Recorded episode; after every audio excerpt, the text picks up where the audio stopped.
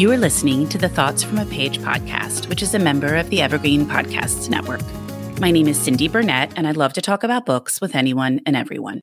While listening to my podcast, you will hear author interviews, behind the scenes conversations about various aspects of the publishing world, theme discussions with other book lovers, and more. For more book recommendations and a complete list of all of my interviews, check out my website, thoughtsfromapage.com, and follow me on Facebook and Instagram at Thoughts From a Page. In 2022, I would love for you to join my Patreon group. I offer at least two bonus episodes a month and a monthly advanced read and pre publication author chat.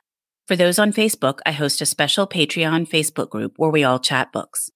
Thanks so much to those who already participate, and I hope you will consider joining us. Today, I am chatting with Lucy Clarke about one of the girls. She is the author of seven psychological thrillers, and her debut novel was a Richard and Judy book club pick.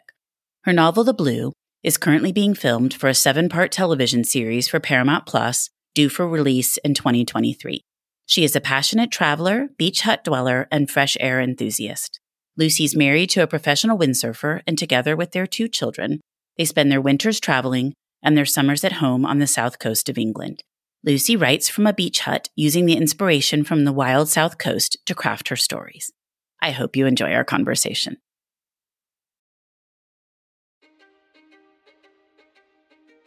History is complicated.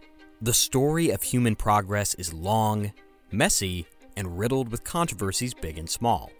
On Conflicted, we dive headfirst into history's most infamous events and contentious figures. We try and untangle the good from the bad, the fact from the fiction, and the monsters from the misunderstood. Was Genghis Khan a murderous butcher or a civic pioneer? Did the Allied powers go too far in firebombing the German city of Dresden at the twilight of World War II? And how did the Marquis de Sade acquire such a sinister reputation? And was any of it true? These are just a few of the tough questions we wrestle with and investigate on Conflicted. So if you love history or just enjoy a good story, please join me, your host, Zach Cornwell, for a fascinating new topic each and every month.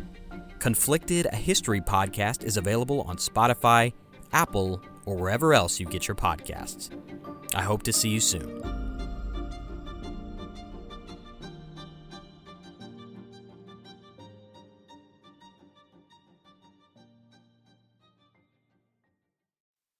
Welcome, Lucy. How are you today? I'm very well. Thank you for having me here. I'm so glad you're here. I really enjoyed your new book, One of the Girls. It is just so well done. I love the setting, the characters, the way it all wraps up. I just thought it was a great read. Thank you. I'm so pleased. It's really fun to have it out in the world uh, because it's publication day today. So it's lovely to know it's out there. Yes, and congratulations on it being out there. Thank you. Well, for those that won't have read it yet, would you give me a quick synopsis of one of the girls, please? Absolutely. And I will keep it very simple because the premise is we've got six women who go out to a Greek island to celebrate Lexi's wedding, upcoming wedding. So it's what we call in England a hen weekend, and I believe that's a bachelorette party in in the US. Um, so they go to Greece and they hire this beautiful remote clifftop villa for four days, set to party together, and it all looks as if the scene's been set for this perfect long weekend away. And it is until a body is found on the rocks below the villa. So it becomes a mystery into we know early on that there's this body. We don't know whose it is, what happened, or why. And it's revealed during the course of these four days. Where did the inspiration come for this one? I think it was really simple for me, the inspiration. All I knew was that I absolutely wanted to set a book on a hen weekend because I find the dynamics really interesting because I'm sure you've been to a hen weekend um, before as well. But for, for me, I would, in my 20s, I probably went on a dozen of them and I would find some where these are wonderful weekends and so exciting and, and, incredible, and others were just absolutely awful. And there's almost nowhere in the world you'd rather be less than sort of uh, pulled together with a group of women that often you might only know one or two of them. Um, so I just felt it's really rich, fertile territory for exploring interesting female dynamics. So that was where the idea came from. And I thought being a psychological thriller writer, you've got to throw in a body. So that's that's how I started. Well, you're exactly right because bachelorette parties or hen weekends are so different than a standard girls' weekend because usually if you're heading out on a girls' weekend, it's a group of your friends and you know them all well. But when you go on these type of weekends like bachelorette and hen parties, you don't always know everybody. And in fact, as you mentioned, you frequently don't know everybody. So it is a very different dynamic. That's right. And I feel as if on a hen weekend, the, the bride takes on this almost sort of celestial golden status because everyone's there for her. But the women that she's chosen to come usually reflect very different parts of that person's life. So in one of the girls, we've got her two childhood friends from her school days, Robin and Bella, who were good friends with Lexi when she was more of a party girl. And that's the sort of Lexi they know and love. But she's since given up her sort of wild partying days and retrained as a yoga teacher. And then she brings along Anna, who's one of her more recent friends, who she's grown very close to over a short amount of time. And it strikes all these different aminosities uh, between the group. And then, of course, you've also got people in in this particular incident instance. We've got uh, a character who is the groom's sister, and she's called Eleanor, and she's very spiky and she doesn't she's not really interested in the party scene and you know putting these types of women in a room together just things happen naturally without without needing to add in any plot device at all because you've just got lots of very different personalities in a tight space away from home. And I loved watching what unfolded. Well, and there's always a friend like Bella who wants to be the best friend and doesn't want anyone else intruding in that space. Absolutely. Bella is the character who you will either love or loathe because she's that friend that has to be the one to get the party going. She has got really strong opinions. She can either be really fun and on or actually a little bit of a madam. And I had such a lot of fun writing her. And I wanted to show that even though she can be a difficult character, that the things that perhaps she does wrong that might make us wince actually are, are done from a place of fear or self loathing. And there's a huge amount of vulnerability about her. So I hoped that readers would empathize with her, even though she does things that, you know, we all would rather she didn't. But yes, so there, there are those characters that we perhaps can pinpoint in our own lives uh, playing out in one of the girls. I didn't dislike Bella at all. I just thought it was interesting because I recognized her and other people that I've known in terms of, like you said, being a little insecure, wanting to sort of be the center of everything and have that dominant relationship with the bride, you know, that kind of person who just wants to feel like they're in the midst of it all. That's right. That's you really summed her up beautifully because that's exactly who she is. And she has a really competitive jealous streak with uh, Lexi's most recent and closest friend Anna because she's like, you know, where did you blow in from? And it's me. I'm the maid of honor. I'm the one who Lexi. I'm her best friend, and she drops that in all of the time. So she just has I think because Lexi's changed the shape and course of her life, I think it's made Bella open up questions about her choices and where she is. And she feels like she's being left behind, which is something that we've probably all experienced in different ways throughout, you know, different stages of our lives. Absolutely. Well, how did you decide on the format in terms of telling the story from each woman's point of view? And then you have kind of a little interlude that's mixed in periodically that sort of gives a little bit of foreshadowing of what's to come. The format just really wasn't something I particularly planned. I all I knew at the beginning was that I wanted to write from each of the women's viewpoints. So there's six uh, characters, six viewpoints, and then as I was writing, I it's in this type of thriller you have you know it's over a condensed time period of four days and we and we know that the the crime happens on the last night and it's got to be a slow burn build up because we need to see these women arriving, having the gorgeous time of the holiday and this transportive scenery, getting to know each other for those that haven't already met. But I wanted to signal to readers who have thought, hey, this is a thriller, you know, where, where are all the bodies and the blood? That darkness was on its way. So I decided to include these almost like Greek choral interludes from this we voice uh, of the collective women And I purposefully leave these interludes very short, spaced, you know, every sort of, I don't know, half a dozen chapters or so to give, as, as you mentioned, a sense of foreshadowing of the danger and menace to come. And it also opens up these questions of, you know, who, who are they speaking to? What, what is going on?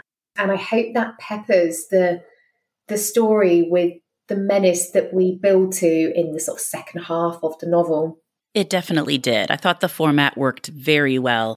And I loved those little interludes. I made sure I read them very closely. Sometimes I'll kind of go faster over that type of stuff, you know, and I was like, no, no, no, I'm going to pay attention here. Yes, because there were a few little clues embedded in them. So I'm pleased you did because I, exactly like you, I might skim anything that doesn't feel like the main body of the story because you're in a hurry to kind of, you know, find out what's going on. But yeah, the interludes are quite short and they do hold a few little clues as to what happens. Most definitely. You include a couple of events building up to the end event. And each time I thought, oh, is this it? And it wasn't. So, with no spoilers, how did you decide to do that? Oh, it's really hard to talk about it without spoilers, so I will be very careful. But what I can say clearly is that the final incident in the novel where we uncover who is killed and who is the killer and why wasn't my original ending of the novel. I actually, my first draft, ended it a few chapters earlier. And when, when I wrote the original ending of the novel, I just felt like this isn't right. This doesn't feel like I didn't want to kill off the person who I'd originally chosen to die. And so I had to make a different choice. And that meant sort of changing quite a few elements of the novel. But also, what it lent itself to is a really lovely surprise because, you know, me as the writer believed one thing was going to happen, and actually it doesn't. It's something completely different. So I feel quite hopefully confident that most readers won't necessarily guess the final outcome. Although I hope that when they see it, they're like, oh, yes, okay, because the clues are there. So I'll be interested to chat with readers afterwards. I know we have to be so careful because I definitely don't want to ruin anything because I think that's what makes the book so good. But yes, I got to the end and I really did like it and I thought it worked out well. And I just loved the stepping stones that you had along the way. Thank you. Well, my next question was going to relate a little bit to what we're already talking about. Do you plot out ahead or do you make it up as you go? So it sounds like you at least had something in mind as you were writing. Yes, I normally, historically, I'm a plotter and a planner. And one of the girls is my seventh psychological thriller. And actually, it's the only book I've written that I completely threw my normal process out of the window. And I planned this novel for two days. And I started writing, inhabiting each of the women's viewpoints. And I wrote a first draft my normal first drafts take me eight months, and I wrote first draft of one of the girls in 17 days. Wow. It was crazy. It was for me the craziest and most joyful writing experience I've ever had. And I wrote it in lockdown, and I feel like that was part of the, I don't know, part of the strangeness of how the whole process changed because when we went into lockdown in the UK, like the rest of the world, it was a very scary time and I felt quite overwhelmed with all that was happening. So I decided to come off social media and to no longer listen to the news because there was too much I couldn't control. And I just thought, okay, I'm I'm at home, that's all I can do. I'm just going to transport myself somewhere that I do want to be. And that for me turned out to be Greece with a group of six women who I had real fun getting to know. So I think that was part of the change in process for me, just the circumstances and giving the women the freedom to tell their own story. Because when I planned for two days, I, I did the very basics. I knew hen weekend, Greece, six women, four nights, one of them kills. And that was it. So I set them out on this journey and I let their characters breed the plot. Whereas historically, I've sort of mapped out plots and it's taken me a few months and done deep dives into character biographies. And I think sometimes when I map the plot too much, you can end up writing really wooden characters because they have to act in ways to serve the plot. Whereas this felt really organic. in the writing process. So it was so joyful. I just, I've never had a book like it. And unfortunately, I don't think I have one like it again because I tried to repeat the same process for The Hike, which is my eighth novel. And, you know, without the basically spending two days planning and then diving in and seeing what happened. And lots of things happened, but they didn't actually make a full novel. it was a disaster. So then I had to go back. I mean, the work wasn't wasted because I got good character work from it, but I then had to go back and plot and map. And I think every book is just different, which is, I suppose, what I have learned. Every book and every situation is different. So I suppose it's being open to how that story is wanting to be told, and every story will be different. That's so funny. You were like, okay, this worked for one of the girls. Why is it not working for the hike? I know. And I think, I, I, you know, does it take a pandemic for me to actually find my flow with a book? Who knows? But I certainly won't be wishing for another one just to recreate the uh, conditions. That would be terrible. no, one needs that. no, they certainly don't. So you chose a fictional island in Greece for your setting. Why did you decide to do that versus picking an island that exists? I know Greece um, very well, actually, because I have family who live on the Greek island of Kos. So I've spent lots of childhood holidays very happily visiting Greece. And so I love it. I always enjoy the food. Oh, it's my favorite type of food and just the sea and the setting. So I could have set the novel on Kos, uh, knowing it so well, but I always like my books are typically set abroad and I always fictionalize the actual location despite the fact I've always traveled to every one of the places my novels are set because I feel like I couldn't write a good book if I hadn't been there, which is not true, by the way, of all authors. Some can do a fantastic job having just done desk research. But for me, I need to be there. But the fictionalized, so I call the island Agios, and I just love it because it gives you that freedom and artistic license to create the setting in the exact way that that you want, uninhibited by any sort of boring sort of geographical detailing that you know you have to get right so that's why i made the decision and you avoid those readers who come back and say i've been there and that's not exactly how it's set up yeah, that's exactly true I used to work at a bookstore, and when we'd have author events, there'd sometimes be that person that would just come in and feel like they needed to just nitpick to death. And you're like, just leave it. It's fiction. I know. Yeah, we definitely get those with every book. Uh, but, you know, I think that it gives you a really nice freedom to just think, I can do whatever I want with this and no one can tell me off because it's in my imagination. So, yeah, it works well. Exactly.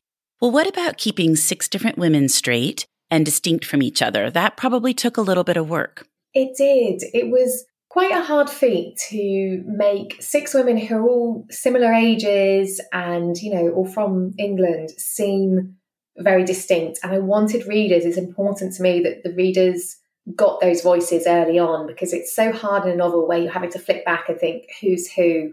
And I think sometimes that is actually just down to the reading experience. Like if I'm only reading a short bit of a novel and putting it down and maybe taking me a couple of weeks to read, you maybe don't find that same momentum that if you pick up a book and, and you know read it over a couple of days. But I wanted to make sure that their voices had a different, I suppose, cadence to them and rhythm and the way their internal thoughts. I would hope that if the chapter that in the book they're subheaded with a character's name, but I would hope that if you took away those names, my goal was that you would still know who was narrating that chapter just from the sort of rhythm and the type of things that they think and say. So, uh, for example, if it was, you know, a beautifully sunny day in Greece, which of course it is most of the time, each of the women would have a really different reaction to that. You know, Bella might be like straight in her bikini, out there by, by the pool. We might have Eleanor wanting to kind of cover up and hating the heat. Like, it's just how the, the difference in voices is just how they react to the same thing, but in a different way, which is what makes, I suppose, all of us unique. Absolutely, and making sure their personalities shine through. That's it. Well, who was the easiest to write and who was the hardest of the six women? Oh, well, I know the hardest, and that was actually Lexi, who's the bride, because I think sometimes the characters who are, in a sense, the nicest are often the ones who are more difficult and challenging to write because they don't always have as much sort of texture to get your dig your nails into. the two characters that I loved writing the most were the more difficult, spiky characters of Bella and also Eleanor, who comes out to the hen weekend with she's carrying a real burden of grief because she lost her fiance only a year before Lexi's hen. So she's out there grieving this love of her life while having to sort of put on a brave face and celebrate someone else's love story. And I loved writing her character because she's she is grief stricken, but she's not a miserable character to be around. I found like spending time with her really fun because she is so spiky and difficult and all of the sort of glitz and chatter and glamour that some of the other girls bring, she sort of sees it through a lens that can be quite scathing. And it just made it really fun to write her. I liked her a lot. Oh, good. I'm so pleased. Thank you. So, how was it, Lucy, trying to write these six women that are all pretty interconnected, but the reader doesn't know that at first? So, you have to slowly unveil each connection as you're sort of building to this boiling point. Again, this will be a very spoiler free conversation, so you have to be careful how you answer. Yeah. How did that work for you? That was the trickier part because I wanted to make sure that you have this structure where there's a real sense of building towards a climax. So the pace from sort of halfway through hopefully goes up a few notches.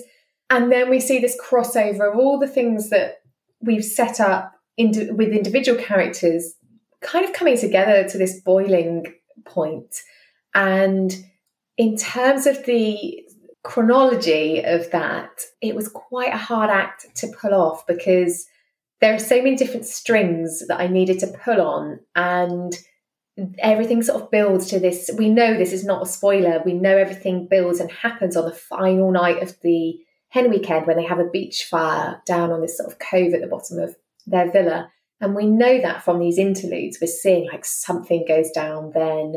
And it was just getting those timings right and the reveals right so that it can build and build to a sort of satisfying climax rather than just, you know, whipping everything up into a storm, but it all feeling a bit close on the heels. So it was just a sort of job of checking the pacing, I think, and the moment of reveal.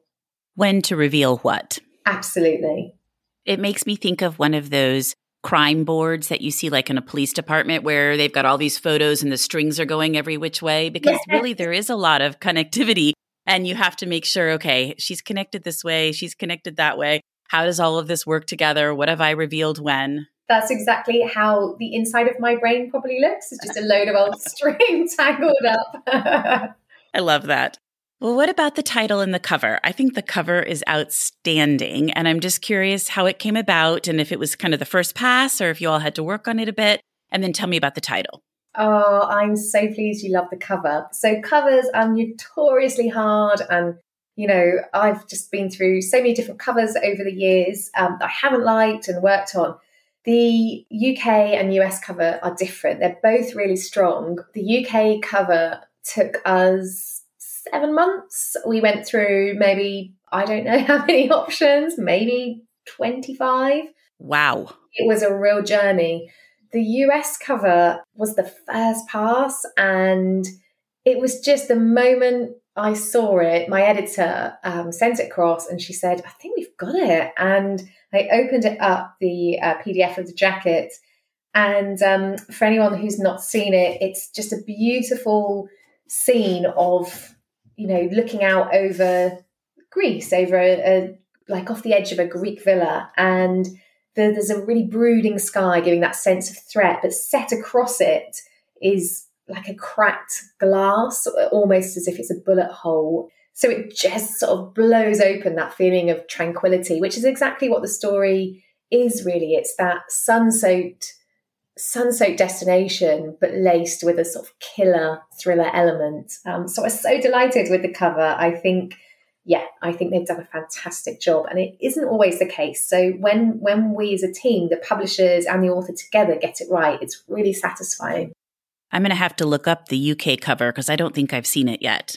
It's a really lovely cover, and honestly, we went through some awful uh, iterations. Um, but the final cover they have have settled on, um, I'm thrilled with it. And, it. and it does the same job actually. It does the exact same job as the US one because it's looking through the archway of a villa out to sea. So again, we've got the sea in the turquoise colours. And then the text, one of the girls, is in bright red and it's got it's almost shattered the font and it's really clever and beautiful. So they both have that, you know, sun-soaked menace feel, but just in different different ways. So it's rare actually that I'm happy with both jackets. So because normally like there's one that you prefer more, but I really feel that that both do exactly the same job really well, although it just took us so much longer in the UK to get to, but sometimes that's the way. Well, I can't wait to look that one up. Well, before we wrap up, would you quickly tell me what you've read recently that you really liked? Uh, yes, I have read, well, nonfiction. I'm just reading a book at the moment called Saltwater in the Blood, which is a Irish surfers sort of mediation, I suppose, on on just the ocean and surfing and cycles. Um, but in terms of fiction, I've just recently read The Paper Palace, which I absolutely loved. It was so transportive and yes, probably one of the best books I've read in the last year. I really enjoyed it. And it has another great cover. It does. It really does. Yeah, it's a book I can sort of happily recommend to everyone I'm seeing at the moment because I just know all the people I'm recommending it to have also read it and then saying, God, it's amazing. And it's it's one of those books that actually isn't it's not a, a hooky plot necessarily, but just we go so deep into the character, you're so invested that you just want to find out. It's so propulsive because of being so invested in the characters' journeys. I love those type of books. Me too. They're they're the best. They're my favorite. Mine too.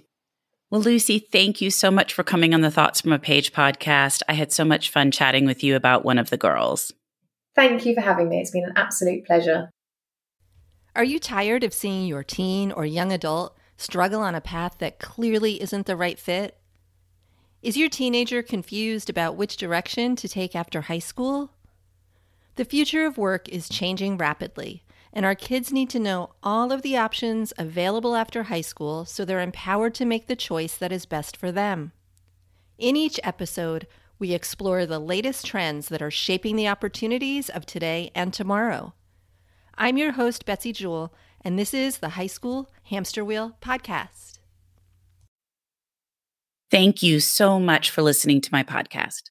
If you like this episode, and I hope you did, please follow me on Instagram at Thoughts from a Page. Consider joining my Patreon group to access bonus content and support the podcast.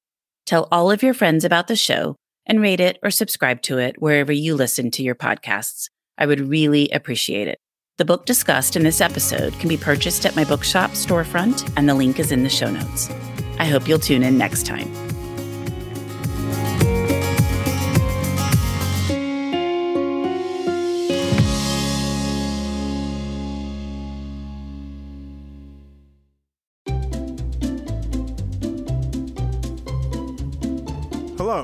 Welcome to Novel Conversations, a podcast about the world's greatest stories.